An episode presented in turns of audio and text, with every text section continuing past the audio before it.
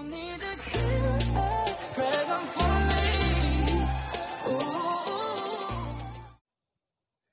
guys, selamat datang di Coffee Time. Yuk bincang, pasang dang. Oke, selamat malam semuanya. Kembali lagi di Coffee Time. Malam ini kita akan membincang seputar hobi, gitu lah. Seputar hobi. Berbicara hobi adalah sesuatu yang memang dilakukan secara terus-menerus tiap orang, gitu kan. Nah, tapi di tahun 2020 ini memang tidak banyak orang yang melakukan hobi-hobi, apalagi semenjak pandemi corona ini gitu kan, ya hobinya kita sekarang bergeser menjadi masak, konten kreator segala macam kayak gitu. Nah, tapi ada yang menarik bahwa di pandemi corona ini ternyata masih ada yang menggeluti dunia tari tradisional kayak gitu. Ini kan sebuah value yang sangat tinggi ya. Apalagi ini adalah budaya dari leluhur kita kayak gitu. Nah, di sini gua udah tergabung bersama kawan gua Eza dan Alesya kayak gitu. Say halo dong. Halo. Halo Alesya. Halo ya. Halo. Selamat datang di channel podcast kita Coffee Time. Yeah. Jadi ya kita ngobrol santai aja di sini, jangan tegang ya kan. Karena kita berdua enggak bikin tegang, gitu enggak? Iya. Oke. Jadi topik kita malam ini adalah tentang hobi ya, Ba. Iya, gitu. Hobi. Oke. Mungkin dari Alesya sendiri nih, kan gue juga belum kenal nih. Kalau kata orang kan tak kenal sama kata sayang kayak gitu. Bisa introduce yourself for a second gak apa-apa. Kita pengen denger Alesya itu background seperti apa, hobinya seperti apa. Ya kenal singkat aja lah gitu, santai aja. Yuk. Oke, sebelumnya perkenalkan, nama saya Nisa Alesya Indah Cahyani. Saya mahasiswi Fakultas Pertanian dari Universitas Sultan Ageng Tirtayasa. Oh iya. Cuma yang paling menarik menurut saya yang menarik ini tari tradisional ini. Oke. Udah berapa lama kamu tari tradisional ini sih? Panggilnya siapa Indah nih? Up to you. Terserah. It's okay berarti ya. Kamu udah berapa lama nih, Alesya? Alesya aja enggak apa-apa. Oke. Okay. Berarti Alesya ini udah berapa lama menggeluti dunia tari tradisional? Mulai ikut gabung di dunia tari tradisional tuh sejak kelas 1 SMP. Berarti kurang lebih udah 8 tahun. Di dunia tari tradisional nih. Dari 2012. 8 tahun. Tari apa sih? Tari apa yang kamu gelutin, Syah? Kenapa kamu milih tari itu? Tari yang saya geluti, mungkin pertama kali saya melihat Ratoh Jaroe itu sesuatu yang unik kali ya, yang unik banget. Jadi tarian yang saya geluti saat pertama kali itu hanya Ratoh Jaroe saja sampai saat ini. Itu dari daerah mana ya tariannya? Kenapa? Aceh. Dari Aceh. Dari Aceh. Kan tari di Indonesia tuh banyak banget dengan budaya kita yang banyak banget, entah itu tari kecak, serimpi, jaipong, sisanya gue lupa karena gue kesenian dulu bolos. gue paling nggak bisa tuh. Kenapa sih lo? Kenapa sih Alesya milih kayak lebih interest gitu sama ketarian Ratoh Jaroe? Oke, menurut aku sih Ratoh Jaroe yang pertama yang tadi aku bilang unik kan. Dia terdiri dari beberapa orang, tapi gimana caranya harus satu tubuh gitu. Jadi dalam tarian itu harus satu tubuh, harus kompak gitu. Jadi menurut saya kayak tarian ini tuh berbeda gitu dengan yang lain. Ya mungkin ada beberapa juga tarian yang harus memiliki kekompakan dengan yang lain. Cuma kalau menurut saya yang buat saya tertarik ini ya itu di fase kekompakan itu yang buat saya salut banget bisa terjun di dunia tari Ratoh Jaroe ini. Oke, mungkin kalau kita ngomong tari kecak atau jaipong kan mungkin lebih ke individual ya, maksudnya orang lebih dengan ability individualnya. Mungkin kalau Ratoh Jaroe kekompakan tim dan lebih ke kepercayaan itu sama lain. Oke, I see. Loh, berarti kalau misalnya tari Ratoh Jaroe itu kekompakan, kamu sebelumnya itu ini nggak sih apa? Siapa yang ngajak kamu untuk ngajak tarian itu? Nggak ada kak. Dulu ketika aku masih SD tuh emang udah tertarik banget sama Ratoh Jaroe ini. Wih. Kemudian pas masuk SMP kebetulan ada ininya apa ekskul ya kalau di sekolah itu ada ekskul.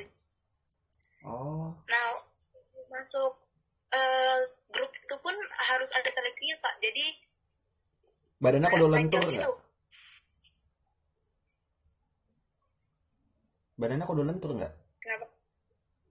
Kenapa? Badannya kudu lentur ya? Kalau masalah lentur apa enggak tuh bisa proses. Oh iya. Proses. Okay. Seleksinya gimana? Apa? Seleksinya gimana? Seleksinya dari yang pertama kalau dulu mungkin dari ini kali ya, gerakan gimana kita menguasainya. Gerakan itu gerakan basic ya kalau bisa dibilang. Jadi nanti mungkin dari pelatihnya itu mencontohkan gerakan basicnya, terus dari pesertanya sendiri ngikutin nih gerakan basic itu. Kalau misalnya dia lebih menangkap mungkin bisa disertakan dalam grup atau Jaroe. Tapi kalau misalnya ada pun yang bisa dibilang dia kurang cepat dalam menangkap gerakan itu, dia bisa dibikin grup satunya lagi untuk diproses yang lebih intensif gitu kak. Loh berarti kan kamu katanya kan self motivated berarti ya, ingin secara mandiri gabung gitu kan untuk di tari Jaroe ini. Berarti sebelumnya kamu udah tahu dong tari Jaroe itu apa? Udah dikenalin sama siapa kira-kira? Ratoh Jaroe. Dikenalin sama siapa dulu? Sebelumnya cuma lihat, mungkin dilihat di TV kali ya kak mungkin. Jadi sebelumnya benar-benar nggak ada bayangan nih tari Ratoh Jaroe apa gitu. Baru ada bayangan pas masuk SMA itu. Iya. I see. Terus? Kamu sebelum SMP SD gitu pernah maksudnya kayak emang udah tertarik dari kamu kecil atau mungkin karena kamu pas SMP itu wah ada ekskul tari nih coba gitu, atau emang udah dari kecil kayaknya suka nari? Kalau ikut ekskul tari ya bener banget suka nari, ataupun wah kayaknya pengen jadi ini deh, pengen jadiin tari itu adalah sebuah hobi kayak gitu. Kalau dari mungkin hobinya itu masih belum ini kali ya, masih labil gitu. Masih semua apa aja suka. Kalau anak kecil ditanyain hobi kan ini, mau jadi apa besok gitu kan, pasti astronot dong gitu. Kayak belum nemu aja gitu. Gedenya mau jadi apa gitu. Bermanfaat bagi orang. Oke. Iya kalau misalnya ditanya dari kecil dia masih labil kali ya, cuma kalau misalnya udah mau bayangan nih, ternyata tari seperti ini, tuh kayak ada kepuasan tersendiri gitu kalau udah gabung sama grup itu gitu. Oke. Kenapa nggak pramuka? Pramuka juga kan kalau kamu bisa ikut pramuka jadi ada kepuasan sendiri. Apa yang membuat kepuasannya beda gitu kira-kira? Sensasinya tuh gimana sih ketika kamu kepo akan suatu hal? Terus kamu bisa akhirnya punya kesempatan mendalami bidang itu tuh sensasi kepuasannya gimana sih? Apalagi kan kamu ini hobi banget ya, sebuah hobi yang kamu sendiri udah tekunin sejak lama kayak gitu. Itu gimana sensasi kepuasannya? Kalau bisa dianalogiin, anjay. Kalau sensasi dari apa? Gak Jaroe sendiri ini apa ya Kak? Gak kayak lebih ini gitu. Gak tau kayak udah suka banget Kak sama tarian. Mungkin karena bisa ketemu sama teman-teman gitu kan. Teman yang merasa punya satu hobi yang sama, terus sama-sama ngerasain susah atau mudahnya ngejalanin di Ratoh Jaroe itu kayak beda gitu Kak, rasanya seneng aja gitu. Oke. Kan kamu nih udah 8 tahun nih sih ya, ikut ya udah nari tuh Ratoh Jaroe ataupun nari kan udah 8 tahun nih. Ada nggak sih hambatan-hambatan ketika kamu mungkin di awal entah itu adaptasi, entah itu mungkin adaptasi dengan teman-teman kamu untuk gerakan kayak gitu-gitu, ada nggak sih? Kalau seandainya ada, hambatannya apa aja? Hambatan pasti ada lah, pasti ada. Keseleo. Even itu gerakan mungkin ya, kalau gerakan udah pasti karena Ratoh Jaroe ini kan sulit kan gerakannya, nggak mudah, dia harus sesuai dengan ritme, tempo dan lain sebagainya.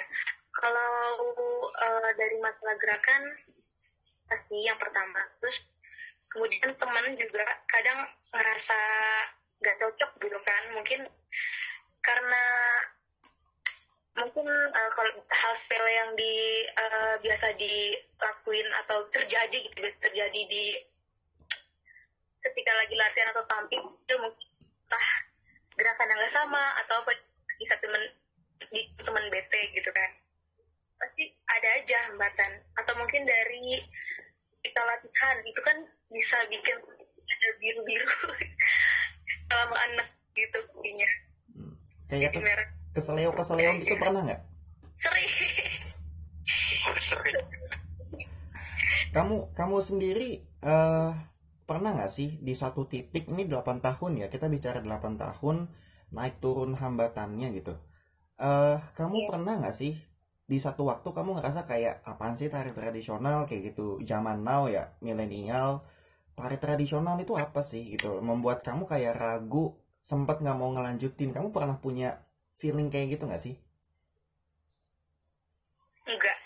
Nggak sama sekali. Even itu kan titik terjenuh pun sih. Kan kalau kita ngomong generasi milenial nih kan mungkin mereka lebih tarik dengan dance ala girl band Korea gitu kan, dance atau TikTok. Mungkin dance ala jazz atau semacam itulah, something like that gitu kan.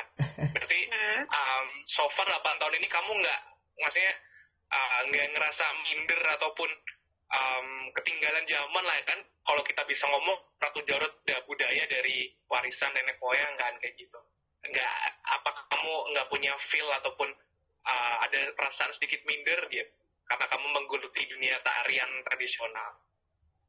Enggak Kak, enggak, karena emang menurut aku itu yang tari tradisional ini yang harus dipublish gitu ke mancanegara tuh justru tari tradisional ini, karena tari tradisional kan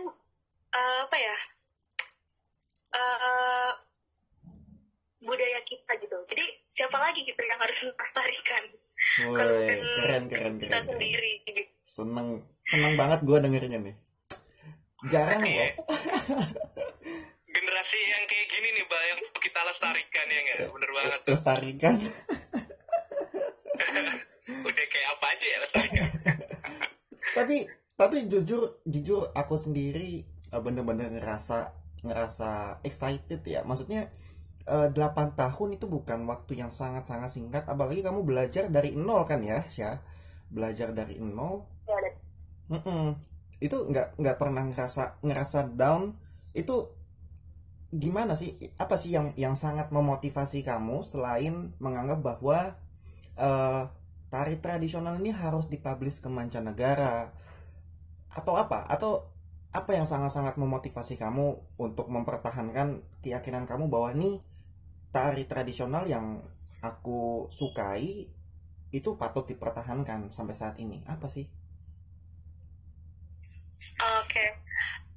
Kalau balik lagi ya Pak, ke titik jenuh kali ya, sama masa-masa down itu pasti ada.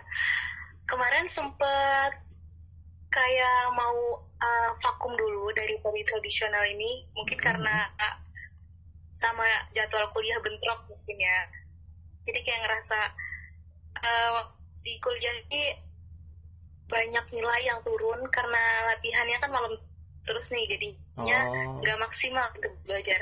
Sempet kan gitu buat vakum, tapi balik lagi kayak masih banyak tujuan nih mau dicapai, bukan itu aku sendiri yang nyapai atau generasi selanjutnya. Jadi kayak itu kalau berhenti di tengah gitu. Jadi kamu kayak sia-sia gitu ya kalau kamu berhenti di tengah gitu ya? Ya. Lah terus berarti ya, berarti kamu selama kuliah pun masih menggeluti ya sampai sekarang berarti ya? Sekarang. Masih kamu untuk berlatih perform gitu? Mas, kalau sekarang kan mungkin lagi ini aja saya ada jadwal bakal event di salah satu universitas di Jakarta. Wih. Tapi kan pandemi kayak gini jadi di schedule untuk kapan tuh punya pokoknya ada event nanti di Jakarta. Pandemi ciri ini ya membuat event banyak ketunda. Pandemi merubah segalanya gitu kan. Pandemi merubah segalanya. Berarti kamu sekarang lagi sibuk mempersiapkan diri untuk perform di Jakarta itu ya? Iya. Udah berapa lama kamu ngetrain? Apa? Udah berapa lama kamu latihan itu? 4 bulan gitu-gitu? Untuk di perform di Jakarta? Kan berarti perform Jakarta ke-delay nih, ketunda berarti kan. Kamu udah latihan atau siap-siap latihan itu dari kapan? Untuk perform di Jakarta? Sebenarnya dari awal bulan Januari itu udah persiapan buat perform sebenarnya. Oke. Udah. Nggak mau mengecewakan ya? Iya. Karena emang awal itu di bulan Maret kalau nggak salahnya bulan Maret itu perform. Tapi karena emang lagi kayak gini keadaannya jadi di reschedule. Oh, oke. Okay. Udah matang banget dari bulan Januari kita udah persiapan buat perform di Jakarta. Sayang banget ya kalau ketunda karena ciri ini, tapi ya mau gimana kan? Iya sayang banget sih. Oh iya, BTW kalau kita ngomong event nih gitu, kita ngomong di luar pandemi ini, semisal kalau kamu di keadaan nggak ada pandemi, biasanya itu frekuensi kamu perform itu tiap tahunnya itu berapa kali sih, Sya? Kalau ditanya berapa kalinya, nggak pasti ya, Kak. Nggak pasti. Bisa lebih dari 5 kali atau bahkan pastilah pokoknya. Jadi mungkin yang ngundang kita gitu. Kadang kita terima atau ada event lomba nih, perlombaan tingkat nasional kita juga ikut gitu. Jadi nggak bisa dipastikan berapa kalinya dalam satu tahun itu. I see. Tapi untuk 5 kali dalam setahun itu keren banget sih, jujur. Aku secara pribadi nggak nyangka aja. Ternyata banyak loh event yang nyari tari tradisional gitu kan. Biasanya kan sekarang kan yang ngetren kan seminar pranikah tuh, seminar leadership biasanya. Ini tahun ini satu-satunya yang akan invite kamu di Jakarta so far? Enggak, ada 2 Kak. Oh ada 2, satu lagi di daerah Jakarta juga, salah satu universitas daerah Jakarta. Itu dalam rangka apa itu? Pergelaran budaya ataukah mungkin opening ceremony atau apa mungkin? Kalau kebetulan yang di daerah Jakarta ini dua-duanya lomba, yang satunya tingkat universitas. Yang satunya lomba? Lomba tingkat nasional. Satunya lagi? Salah satu universitas. tingkat universitas. Oh, oke. Nah, ini kan berarti kamu perlu persiapan yang sangat-sangat matang ya. Dari yang aku dengar tari Jaroe ini kan berarti tim ya, bener nggak? Tim nggak? Tim ya. Nah, kamu kesulitan nggak sih untuk ngajak teman-teman kamu latihan atau kerjasama untuk mempersiapkan ini kayak gitu? Karena mungkin berbeda kesibukan, apalagi kan ini hobi ya. Kita kegiatan lain juga masih banyak gitu. Kamu mengalami kendala seperti berkoordinasi nggak dengan teman-teman? Sulit sih pasti ada aja yang mungkin bentrok jatuhnya dengan tugas atau bukan lainnya, pasti ada aja. Cuma kita kayak ngasih dari awal udah kasih regulasi gitu loh kak, jadi mungkin kalau misalnya dalam satu minggu itu hanya boleh 2 kali tidak hadir kayak gitu. Atau mungkin keterlambatan dikenakan denda. Kalian soalnya udah kan ngebentuk suatu komunitas yang cukup sustain ya, bertahan lama ya berarti komunitasnya. Iya. Nah, keren sih. Oke. Aku mau tanya nih, kan kamu dengan udah 8 tahun gitu kan udah di tari, dunia tari kayak gitu.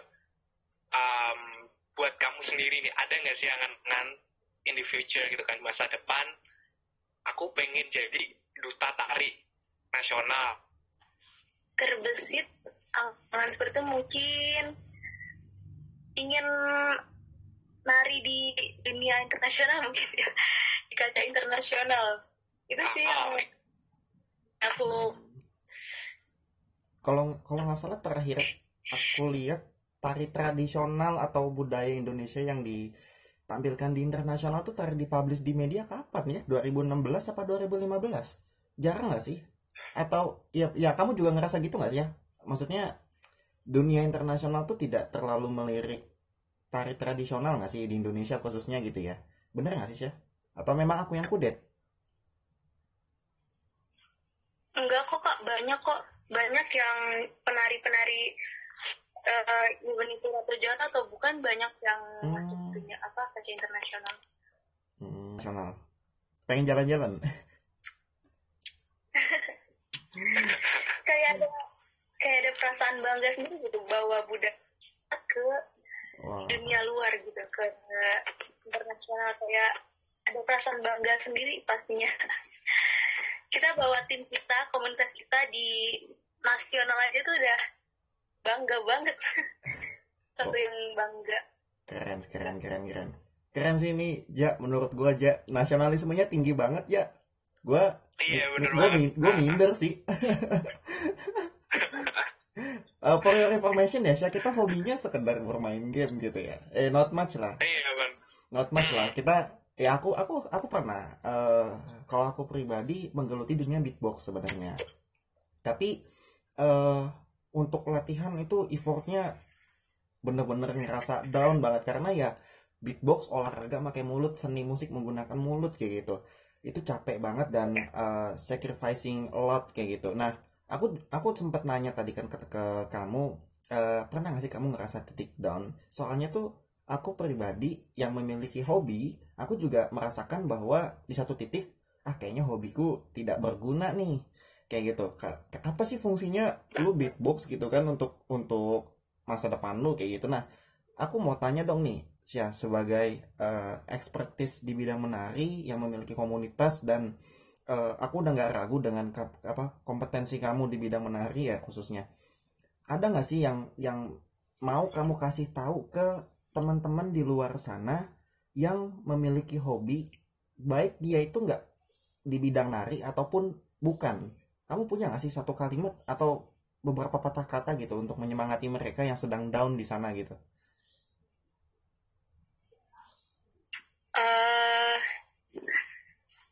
Mungkin gini aja kali kak, proses tuh kayak jangan disia-siain gitu. Even itu mungkin lagi titik down atau lagi benar-benar ngerasain titik jenuh gitu. Mungkin kalau misalnya istirahat atau merefresh kembali gitu, nggak apa-apa. Tapi kalau misalnya sampai berhenti gitu, nggak menggeluti hobi, sayang juga kak, soalnya emang ada loh ininya timbal baliknya buat kita gitu. Kayak yang aku rasain sekarang, hobiku ini tuh ketika aku terusin menghasilkan sebenarnya. Jadi even itu dari finansial atau dari keputusan dari diri aku sendiri itu sebenarnya udah sangat-sangat menghasilkan buat akunya gitu. Terus kalau misalkan lagi jenuh juga, ya sebisa mungkin coba deh di pikir-pikir lagi kalau mau benar-benar sayang aja gitu bidang yang udah kamu geluti selama ini, bidang yang udah kamu proses panjang udah kamu lakuin sama ini, ketika kamu berhenti di tengah jalan tuh menurut aku sayang banget sih kak. Oke. Yang gue pelajarin dari Alesya, kata gue sih bener sih, harus generasi zaman sekarang tuh kayak harus lebih menghargai sebuah proses gitu kan, nggak ada yang instan gitu. Jadi bisa dikatakan ketika kita punya hobi yang mungkin anti mainstream, yang mungkin hobinya itu nggak up to date ataupun bisa dikatakan teman atau apalah itu, jangan minder ya kan, karena terkadang dari sesuatu yang kecil itu mempunyai nilai yang lebih di mata orang lain kayak gitu. Harus lebih menghargai proses dan juga harus lebih punya effort ketika punya hobi, jangan setengah-setengah gitu kan. Karena memang terkadang kalau katakanlah kayak Iqbal tadi deh, dia punya hobi big box gitu, tapi ternyata di tengah jalan jadi bertanya kembali perasaan entah itu nggak useful atau apa lagi gitu, berarti kan effort lu ke hobi lu tuh kurang kayak gitu. Ketika kali 8 tahun dia mulai dari nol, dari SMP sampai sekarang dan masih ditekuni, itu menurut gue prosesnya patut diacungi jempol banget sih Bang, gitu. Ya bener. Aku denger kalimat motivasi Alesya ini mind blowing banget ya, bener ya. Aku juga akhirnya tersadar kembali. Oh iya, gue belum menghargai proses ya. Berarti gue harus effort lebih. Karena aku sempat kira ya Alesya bahwa 3 tahun aku belajar beatbox aku kira udah cukup lama. Ternyata setelah dengar pendapat kamu yang 8 tahun menggeluti dunia tari, aku benar-benar kayak rada insecure awalnya. 8 tahun gitu kan. Makanya aku kayak